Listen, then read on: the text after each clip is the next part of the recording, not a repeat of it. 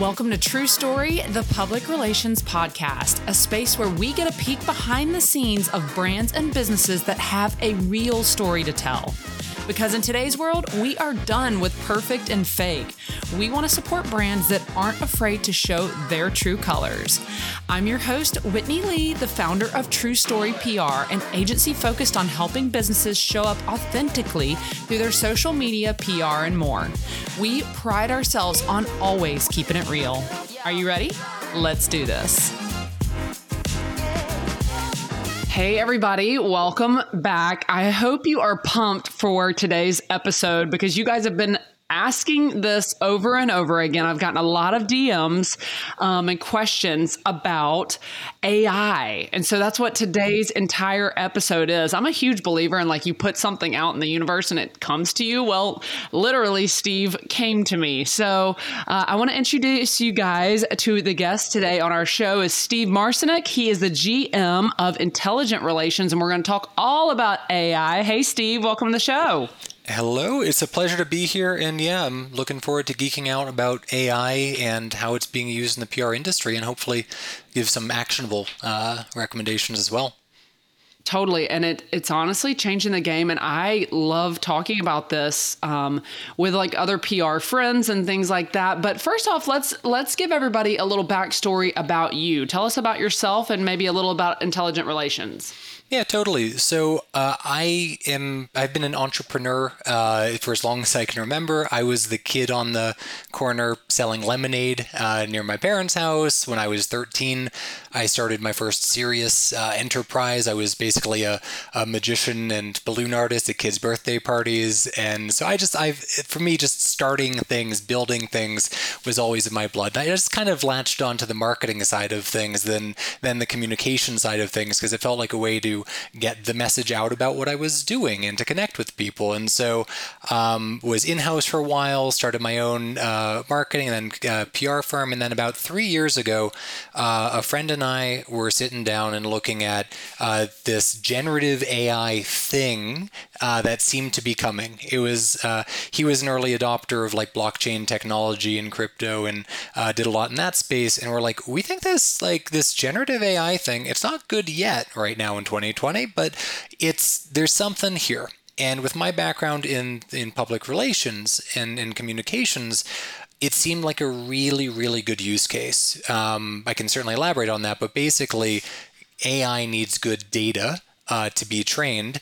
And the great thing about our industry is that all the data is there. Like, what does a journalist care about? Well, they've probably written a bunch of articles that would show you what they care about.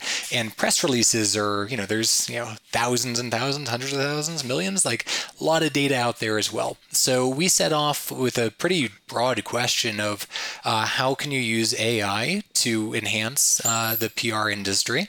And that uh, was kind of our framing question for uh, starting intelligent relations. So now, three years later, uh, we built a platform. It's Preston. Uh, it streamlines some some workflows, and I can go into that as well. But uh, yeah, that's uh, we have both a platform and a, a managed service that we provide for for clients.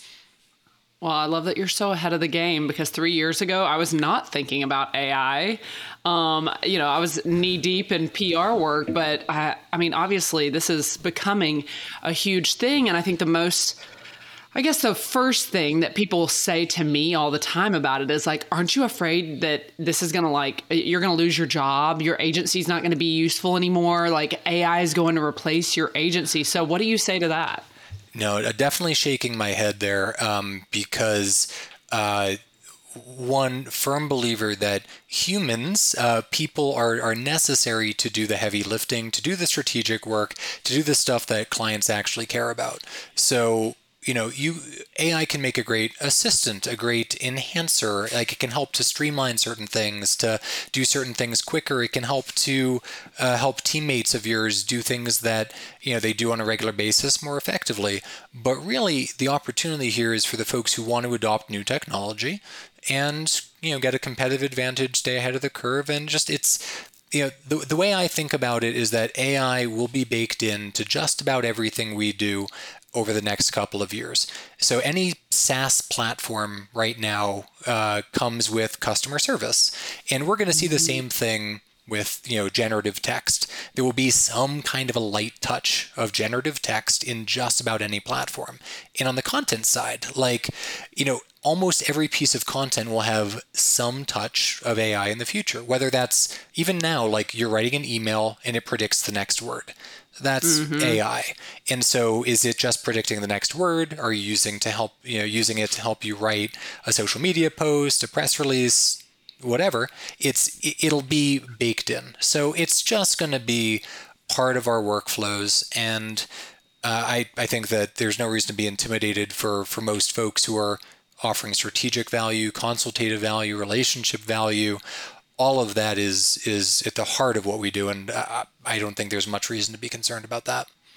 Same. So when people say that to me, I, yeah. I, say absolutely not. Like AI can't build a relationship with you. I mean, a lot. Okay, and uh, for people who listen to the podcast often, they know this, but our agency doesn't just do PR like pitching for earned media. Gosh, we do a lot of email funnels, we do social, you know, and, and things of that nature. But um, AI can't build a relationship for you. You know, yeah. there's just, I mean, it's it's a robot basically. So, uh, I mean, yes, for the writing purposes, I think it's valuable. Um, but that kind of leads me to my next thing is like a lot of people see it as um, almost like dishonest if people are using it to create content. Yeah. So I think that there's there's a couple a couple ways to look at this. First of all, what we're talking about here is mostly uh, generative text. We're talking about what's known as mm-hmm. like large language models. Um, and so there's a couple big ones out there. There's ChatGPT, which is built by OpenAI. Um, there's Bard by Google. Um, there's, you know, Bing, Microsoft has their own version. And all of these things basically, the way these models work fundamentally is that they essentially scraped the internet. They t- took in a ton of data, um, text data, and they built these predictive models. So it's like, you know, the boy threw the something, the next step would be, you know, you could predict that there's a certain likely number of words that would come after that. It might be ball, it might be football.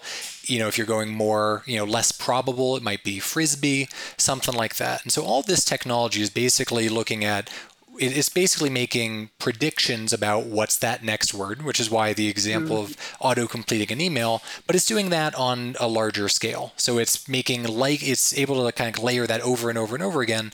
So it could predict a social media post based on inputs and, and likelihoods. So fundamentally, it's not creative in that sense. It's just helping to to create more content that came from uh, from from likelihood models.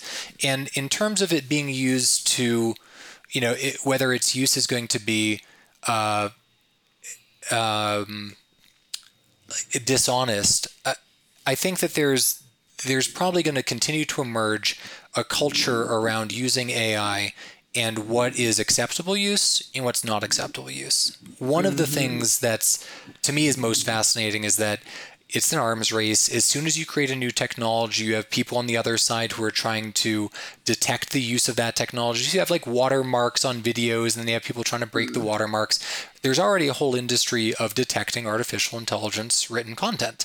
So there's tools like Whitney.ai, uh, which can detect with tremendous. Oh yeah, uh, oh, I'm my slip. Uh, Winston, Winston, uh, Freudian oh, slip here. okay. I was like, really? It's called my Whitney apologies. AI. How have I not heard of this?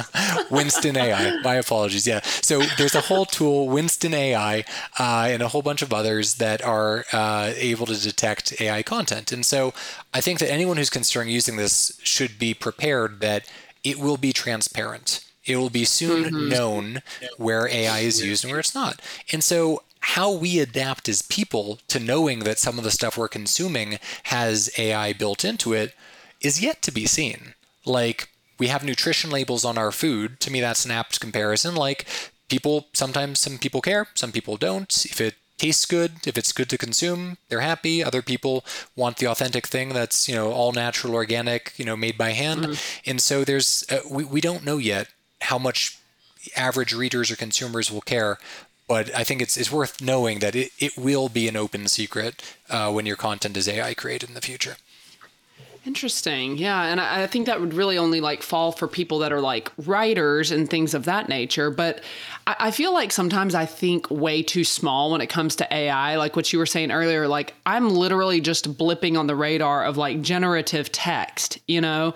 I feel like yeah. there's so much more to AI than literally just you know people think ai and they think chat, chat gpt you know like write me a 500 word essay that talks about you know the battle of 1912 you know like students using it things like that but there's got to be far more to ai than just generative text right yeah so i think the most interesting technology for for most folks in PR is is going to be the generative text. That's where we've seen uh, you know almost a quantum leap forward.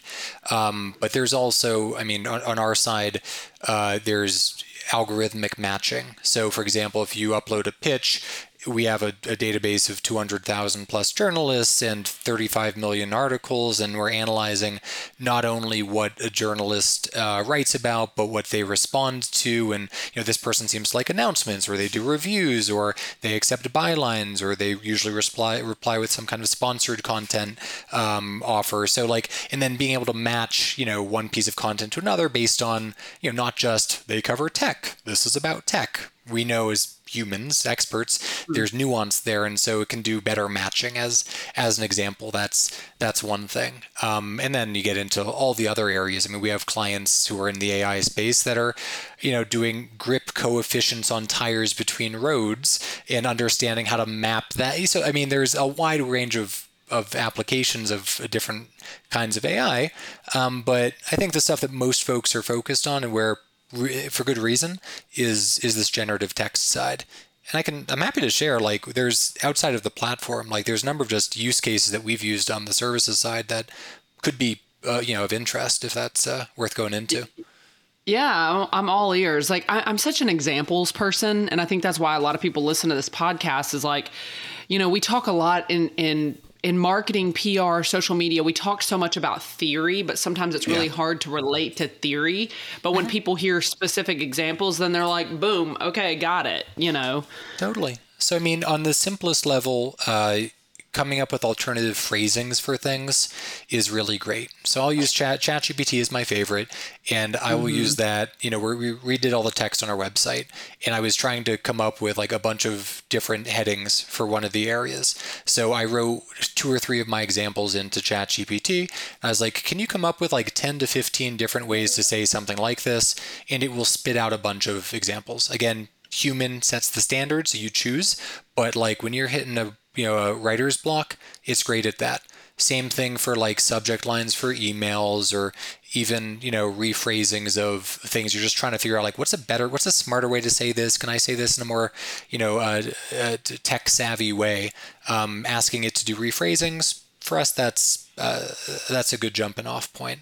Um, from there, it gets a lot more interesting. You can do you know, short form content creation from whether it's ChatGPT or Bing or Bard, it gets decent. The longer the content is, the more likely it's going to be to get repetitive or go off the rails. So, writing a short social media post, ad copy, something like that, it'll generally do a pretty good job. Um, so we've used it to draft social media posts, but then always have a human in the loop to to edit it, um, all the way up through you know pitch drafting. Um, if you give it some examples, it can sometimes write a decent pitch. We've built press release generators and they do a decent job. But again, it's it's getting you to a draft point where you have someone punching it up for you.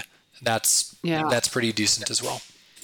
Yeah, I have a friend that uh, all she does is pitching for earned media for um, entertainment, people in the entertainment industry. And she said it actually kind of crushes it. She'll say, you know, like write a pitch. I think she's using Chat GPT or maybe Bard. I haven't touched Bard yet. Um, yeah. They were trying to make me jump through too many hoops to sign in. And I'm like, oh, and back to Chat GPT. Yeah. Um, but she uses, you know, she would say like write a pitch um, for, um, you know, writer that um, rights on you know African American females in the rap industry. Um, you know the we're pitching a person that does this, this, and this. Boom, and she was like, actually, it it does a pretty legit job.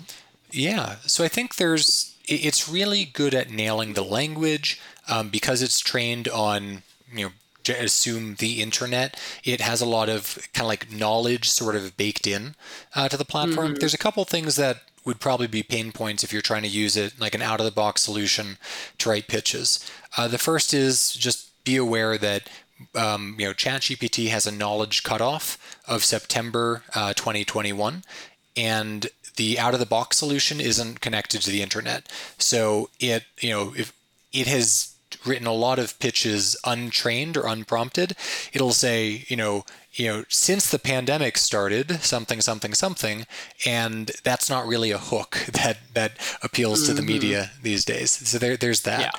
The other thing is that um, it often takes a lot of coaching back and forth for it to learn what you care about. So, like, it won't know your client, it won't know your messaging, it won't know your CEO. But if you don't mind being like, hey, here's, you know, prompting it, you know, so here's the company, here's the CEO, here's the idea, can you write an email? It can it can write something that's human enough, add the links, add, you know, a statistic or two, and yeah, I mean, it, it, can, it can write a decent email. Um, I think it's it you know it may be worth some folks are in a position to invest in their own tech and like try training their own models and like have it mm-hmm. you know, to do your own workflows. They do have apis and like you know with a couple decent engineers you could probably custom train it. But otherwise you're going to have your team spending a lot of time going back and forth with it saying that's not quite right. You go back? Mm-hmm. and it's it becomes at some point it does become easier you, you know just to write it yourself if you're using one of those off the shelf solutions Interesting. Yeah, we use a software um, for like our media database and, and, outreach, and they're starting to add AI. I haven't even like really tapped into it yet um, because we more use it to find contacts through that that source. But I can see a lot of different platforms. At first, I felt like it was really taboo, and now a lot of platforms are like using it as a selling point of like we integrate with AI. It makes sense, and it is part of why I think it's just going to come standard in some sense in most technology in the future. If you're not adding it to what you're doing, even as an agency, you know, we're having a lot of conversations where part of the selling point is that we're, you know, we're ahead of the curve on, you know, adoption of artificial intelligence. Folks are expecting you know the they want the the latest thing. And it's sometimes the the ceo saying like get me one of those. I heard about it. It sounds great. I would like that. So go find me a team that does this you know that kind of thing. Yeah. Is there any way that you like think of that's like a bad form of like a bad usage of ai totally. So i think that um, it can be helpful in broad research and ideation and that would be relevant. So, for example, like I've done plenty of cycles around, you know, especially asking Bard or Bing, which are connected to the internet and able to get more recent information. You can ask, like, we had a client in the vending machine industry. Uh, that's you know, that's a niche thing, and we ask like, what are some trends, emerging trends that are affecting the vending machine industry? It gave some good ideas that helped to accelerate the curve. You know, there's like cashless payments and there's, you know, more diverse options. Okay, like I could have researched that, but broad research where the stakes are low, kind of cool. Um, it can also help with things like ideation, you know, like what are, uh, again, like trends, topics, like for a company that does data privacy, what are, you know, what are five applications of removing personal information from the internet? And it would come back and say, well, that would limit the risk of online harassment or doxing or you know scams and fraud. So it can do broad level ideation and in a way that uh, can enhance the research process, etc. Where you get in trouble is if you think it's uh, factually accurate, and we're seeing that all over the place. 100% should not use this for research. There was a lawyer, I think it was in New York City, just you know a couple weeks ago who used this to prepare for his cases and there's you know they call the they call it hallucinations but it's really just making stuff up. Like it yeah. made up cases. He, so he was in the courtroom citing um, cases that never happened, quoting people who never said things, and he's in a heap of trouble for that. And as PR pros, yeah, that would be a really bad thing if you're trusting this for research and pitching information that's factually inaccurate. That would be a reputation killer. So, so long as it's ideas and concepts, and you have a human in the loop who's like overseeing and putting their name to it, like, yes, this is good. Okay, like you just don't take everything you read on the internet to be true. It's just like the same common sense should apply here. But everyone's like, let the buyer beware, let the user beware. This stuff hallucinates, it makes stuff up, and you got to be careful. Oh, that's so interesting. That's actually terrifying. Yeah, it, you know, that, I asked that people rely on that. It's it's a new technology that people don't understand yet. You know, it, it's just mm-hmm. that once people, it's when my father first got on the internet, there was a learning curve to understand that you can't believe everything you read on the internet. People just haven't yeah. embodied the learning that chat that AI hallucinates. And once they do, we'll start to get like, okay, it's good at this. But like, uh, I asked it, you know, as a, as a test a little while ago, I asked one of them, you know, uh, especially when you prompt it with something that is you ask it for four things, it will give you four things. So I asked one of them, what are the four branches of government? knowing there's you know officially three, and it said uh, mm-hmm. like the uh, executive, uh, judicial, um, and then it made up the independent branch of government and legislative. So it made up a fourth branch of government, which okay, technically some folks say that that's like a you know it's the pseudo fourth branch, but like it's like because it's good at following directions. The point being, if you ask it to do something, it'll probably do it. I asked it to make lists of top publications in a specific industry, and some of them were real. And then you go into the weeds, and it's like, that doesn't exist. I remember I was super excited when I went with my wife to Argentina, and I was looking for. Um, I, I, wanted to find a place to get a great bagel, and I asked for a place to get a great bagel in Argentina, and it made up a bunch of uh, restaurants that sounded good and even gave descriptions of them. And then you go to Google Maps, and they don't exist. So like you know. That same query run now, several months later, has improved, um, but like the machines are still learning as well, and there's a high risk that it'll invent something that you got to be careful to check. For sure. And I think one of the most interesting things you said that I didn't know was that they can't go back, what was it, before September 2021? They have no knowledge beyond that? So it, um, there's there's a, a, race between the big tech companies to build the best. Um, there's advantages and disadvantages to each. Chat GPT, OpenAI, that's the same company. Um, ChatGPT is the product of OpenAI. That one has a cutoff as of September 2021. Um, Google's Bard and Bing are both connected to the internet, and so they will uh, they will give you more relevant and recent information. They will also cite their sources better, so they'll give you a link to what they're pulling the information from. But if I like, I asked I ask on a regular basis, like, what are today's top stories in cybersecurity? It won't give me today's, it'll give me stuff that's relevant over the last month or two, which is good. Mm-hmm. I mean, mm-hmm. it's helpful, but it's not like that part of real time accurate information. We'll probably still have a while to go before that's that's in place. Interesting. So what do you what do you think is like next in the world of AI? Sometimes it's like hard to imagine what could come next when we're uh, there's so many people that are still trying to wrap their head around this and how to use it. Yeah so i think we, we touched on the part that there's like there's going to be a human learning curve uh, where people understand and we we just it shakes out what it's good for what it's not good for. Um, I think we saw this with a lot of technological revolutions. You know, just because you can sell, you know, pet supplies on the internet doesn't make that a, you know, multi-million dollar business just because you could put something on the blockchain doesn't mean that's a great use of the blockchain.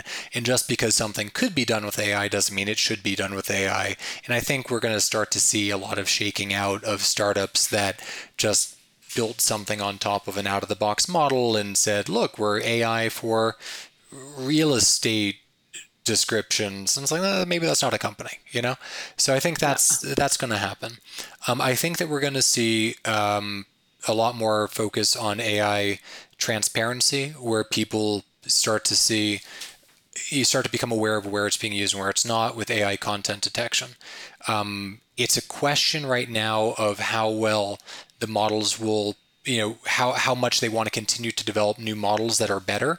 Um, a lot of you know high profile CEOs and tech thought leaders are saying slow down the world isn't ready for this and i think frankly if you point like you point to how people are using it now there's a case to be made that people don't get it we don't know what we're doing yet and we've kind of unleashed something out there that folks just you know like uh, it may be moving too quickly and so like pump the brakes a little bit. Maybe we have the level of models we need and let, let's slow down. Uh, so there may or may not be much more sophisticated models. Let's see. Definitely internet connectivity, connecting to real time information. That's mm-hmm. going to happen. Connecting AI to more sources of data. You know, uh, ChatGPT launched integrations with, I think it was like uh, Expedia or um, some travel site. So, like, it can start to, by connecting this technology to other technologies, that'll start to empower workflows. Like, find me a great flight from New York to California on this date, and it, it'll start to be able to process more complicated things. So, it will certainly become more more integrated into the stuff we're doing each day. And a lot of that will offer value. Um, and we're, we're just going to kind of have to see what's useful and what's not. The thing I'll, I'll mention one of the big conversations that we're seeing and following is is the concept of bias in AI, and I think that's going to be one of the the new frontiers to tackle is like eliminating bias, eliminating hallucinations, and tackling bad content coming out of AI um, mm-hmm. because that's needed. So there's a concept um, called uh, human reinforced learning. There's an abbreviation for it, but it's basically having humans in the loop to the model spits out something and then a human goes back and says no no that's not good and it kind of recoaches it and so google mm-hmm. is openly talking about how they have a, a small army of experts who are just playing with their ai all the time and training it how to answer certain questions, and sometimes on very sensitive subjects as well. Um, to give an example of how important this is, uh, there's there's gender bias that's showing up all over the place. Um, there's uh, evidence of racial bias in some cases. I gave as a test like a couple weeks ago. Um, I wanted to test this. I asked Chat GPT, the, the latest version of it, I asked it, write me a poem about uh, a fictional engineer and make up a job description, make up uh, make up a, a name, etc. And I did the same thing for an administrative assistant. Um, and same prompt, different job titles. The engineer was a male. It talked about how smart he was. It talked about his work and his outputs and how he did a great job at his work. And then the administrative assistant, it gave it a female name. It was a lady. It described her fiery hair and her glasses, how her smile lit up the room. It made up a stressful home life for her. Like her home life was kind of chaotic and her kids. And it's like, we're at a point where as as humans we understand that like one, don't assume the engineer is male, the female is the administrative assistant. And two, yeah, like why are you talking about the lady's home life and not the engineer's and like And also her appearance. Like what her is appearance. her appearance and her fiery smile and all this like hello 1950s called they want their job description back. Yeah. So that's that's in need of improvement. And so that's like that's real, that's happening now. And the thing wow. that people should be aware of, and I think this to me is what scares me the most, is that you have one person with a, say, problematic opinion.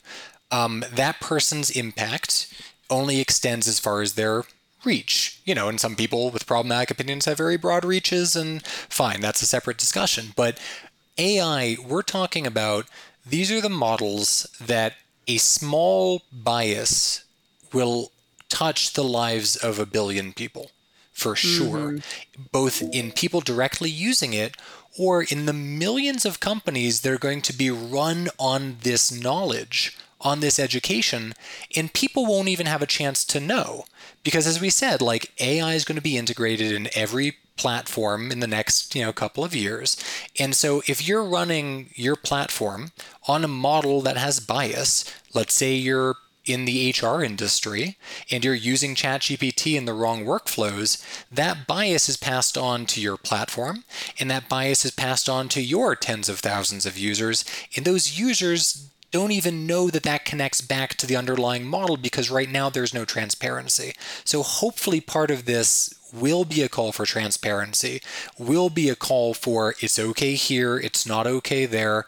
Like, I don't mm. want the mm. government using AI to write our laws like that. You know, there's certain things that just on a gut level, we can probably say, like, this is, this feels right, not this okay. doesn't. Yeah. And we're going to just start to see a shaking out of, of, uh, what's appropriate and what's not. But I think transparency and some limitation totally makes sense. And for in the God, PR industry, yeah, we gotta like we gotta think about this stuff. Like I would, no content should go out of a PR firm without reviewing human review.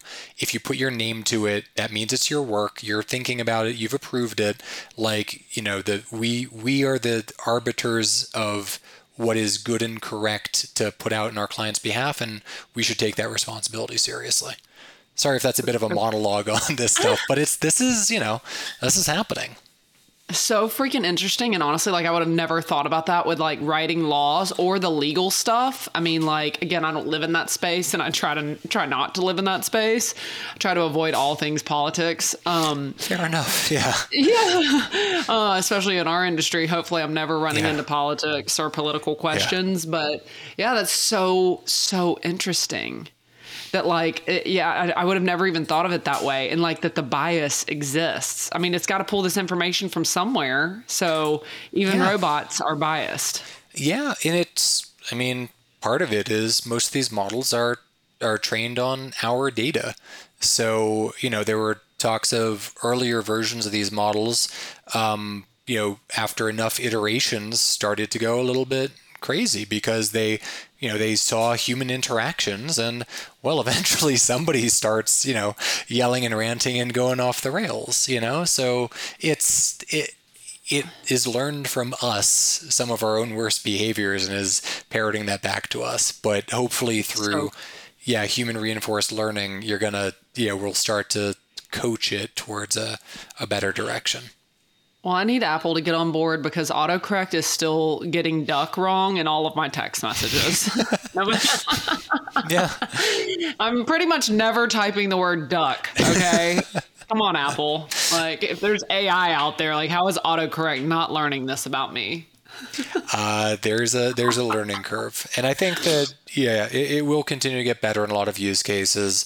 Again, I think that there is still very much so an opportunity to be an early adopter. Um, I think that we, it's every company is different in, in PR and communications. You know, we each know our workflows. There's some things that you can use to, you can use this to streamline certain things, but like don't delegate research. Hold yourself accountable for reviewing and making sure that things are correct. And uh, you know, ultimately, we can we can serve our clients better by by using tech that can help us deliver better products. I I think that that is a good opportunity. Very cool. Okay, so I know obviously like you live in this space, um, and that's why you're so knowledgeable about it. So I want to hear about intelligent relations. Like I, I want to know more about what it is. Like this is something you've built, right? Yeah. Um, started you know beginning of the pandemic basically locked myself in a room for 12 to 14 hours a day for a year just sketching out what would be workflows that would make sense in a combination of Google Sheets and API calls and you know one or two engineers just to start sketching out what would be the workflows that that made sense. And um, at one point uh, we we drafted a, an email that I you know proofread and made sure mapped to our client's understanding and we got a positive reply from a journalist at the Washington Post saying yeah that sounds great. Like let's let's set up an interview. And this was a, a pitch that was inspired by recent news and relevant to the client and met our standards. And I was like okay I think we got something here. So you, you flash forward a couple years and the tool is is built uh, there, there's two parts to what we do. There's the human side, so we have a full team of 35-ish, uh, you know, public relations pros, everything from you know analysts and associates to managers and principals who are in charge of setting strategy and uh, helping to manage client relationships and all that. And then we have a, another couple dozen on the tech and reporting and data analytics side um, who built our technology. So the technology is is a platform that has a media database. Uh, it has matching technology to help uh, do pitch matching to journalists better. Uh, it has the ability uh, to track follow-ups and learn who's working well for you know what what journalists are a good match, what journalists aren't a good match, and so it can do intelligent matching. And it's really designed to be a, a good tool for uh, an in-house uh, communications pro, uh, or in theory, someone in in the marketing department who like was dumped like you know go get us some press coverage. And they, they need some hand holding um, you know not a pr pro but like you know they, they get they get messaging they get general communication stuff. So it's a good tool for someone who just needs to you know do uh, pitch uh, pitching to relevant journalists. And it's also a decent tool for you know for small agencies um, who are looking to you know get one one small account per client uh, and it can help with yeah, help with the, the pitch writing, the pitch drafting recommendations. And it makes it easier to set up, manage, track campaigns, and do reporting. Um, we're not really aiming for like you know full enterprise market. Like larger firms may do better to assemble their own suite of of tools, but it's it's a it's a light offering that can help to accelerate flows for uh, for small teams and sole practitioners. Okay, so what would you consider a small team? Uh, five ten clients. Okay. Gotcha. Yeah. Very interesting. So it's kind of like, uh, is it like um, a monthly subscription type service? Yeah, yeah. Um, so you, you get a an account for uh, you get one account per client. Um, plans are you know 195, 95 ish bucks a month to set up an account. And part of that we we talked about some of the pain points where AI doesn't know your company, it doesn't know your messaging. Mm-hmm. Basically, each account sets up a custom set of AI generators for that client. So it learns uh, about a client. You know, it knows their spokesperson. It knows their industry. It knows their language. It can map to the the messaging that they like, and it starts to build you know custom journalist lists for an individual mm-hmm. client. So that's. Uh, uh, that that's how it works, and you can have, and we as a team. So for folks, on our client side, uh, we have a couple dozen clients who are, you know, uh, managed service where we basically we have one of our teammates and they're using our technology and we're, you know, we're managing the engagement like that. So they get, mm-hmm. you know, generally lower cost, uh, light PR services um, that leverage our tech as well. So that's kind of how we, you know, we offer it to uh, mainstream market. Wow, very very cool. So would this be like a replacement for like a hmm, don't want to use the word I don't want to use Cision, but uh, so many people know Cision. Something like a Cision, a Muck Rack. This is almost like an alternative option because Cision is freaking so expensive. Even for like you know I don't do some I don't do Cision. I'm not paying 25k a year. Like uh, there's other options out there, but uh, would this be like something uh, almost like a light version of Cision? It, there's there's a light database of journalists built in with deep analysis of those folks. Um, I you know uh, Cision and Muckrack and Meltwater and those folks. They have a lot of other technology that for enterprise like enterprise level in-house teams and bigger agencies, they can certainly get a lot of value out of uh, that subscription. That's kind of spread out across their entire client base. So certainly want to you know wouldn't want to uh, badmouth them and what they do. Uh, but that's that's kind of what we're saying for a smaller team, an in-house right. team who maybe doesn't need all that uh, power behind them and doesn't want to do the annual commitment. It's a good fit for that you know that segment of the market. Very cool. And you said it has media media monitoring as well, like tracking. Yeah, light, yeah, light media monitoring for company mentions, and we track the interactions and competitor mentions and report on that as well. Yeah. That's so cool. Well, very cool. Yeah. So, um, okay, tell us if people want to find out more info about you or connect with you, or if they want to hear more about intelligent relations, um, tell us how to find you. Yeah, so uh, intelligentrelations.com. Uh, you can connect with us there. You can sign up for a free 14 day trial uh, or book a demo. Happy to, to walk you through. Uh, I spend most of my time just deep in the weeds with the product and engineering team. Um, so I'm not the most active on on social media channels, but uh, you know, book a demo and I might uh, I might show up on it. I'm still pretty hands on. Very cool. God, well, Steve, this has been so great. I'm so glad you came on the show today and so informative. I, I almost feel like we're going to have to film a part two probably in the next like six months or something because by then everything will have changed. I think you're right. It'd be a pleasure to reconnect. Yeah. Very cool. All right, Steve. Well, thank you so much for coming on the show today, guys. You guys reach out, learn more about intelligent relations, or connect with Steve on social. We'll drop everything in the show notes for you. Steve, you're awesome. Thank you so much. It's a pleasure. Thanks so much for having me. Thanks for tuning in to today's episode. If you loved what you heard, please take a moment to screenshot this episode and share it to social media using hashtag TrueStoryPR or better yet, write us a five star review on Apple Podcasts, Spotify, or wherever you tune in. See you next time for another True Story.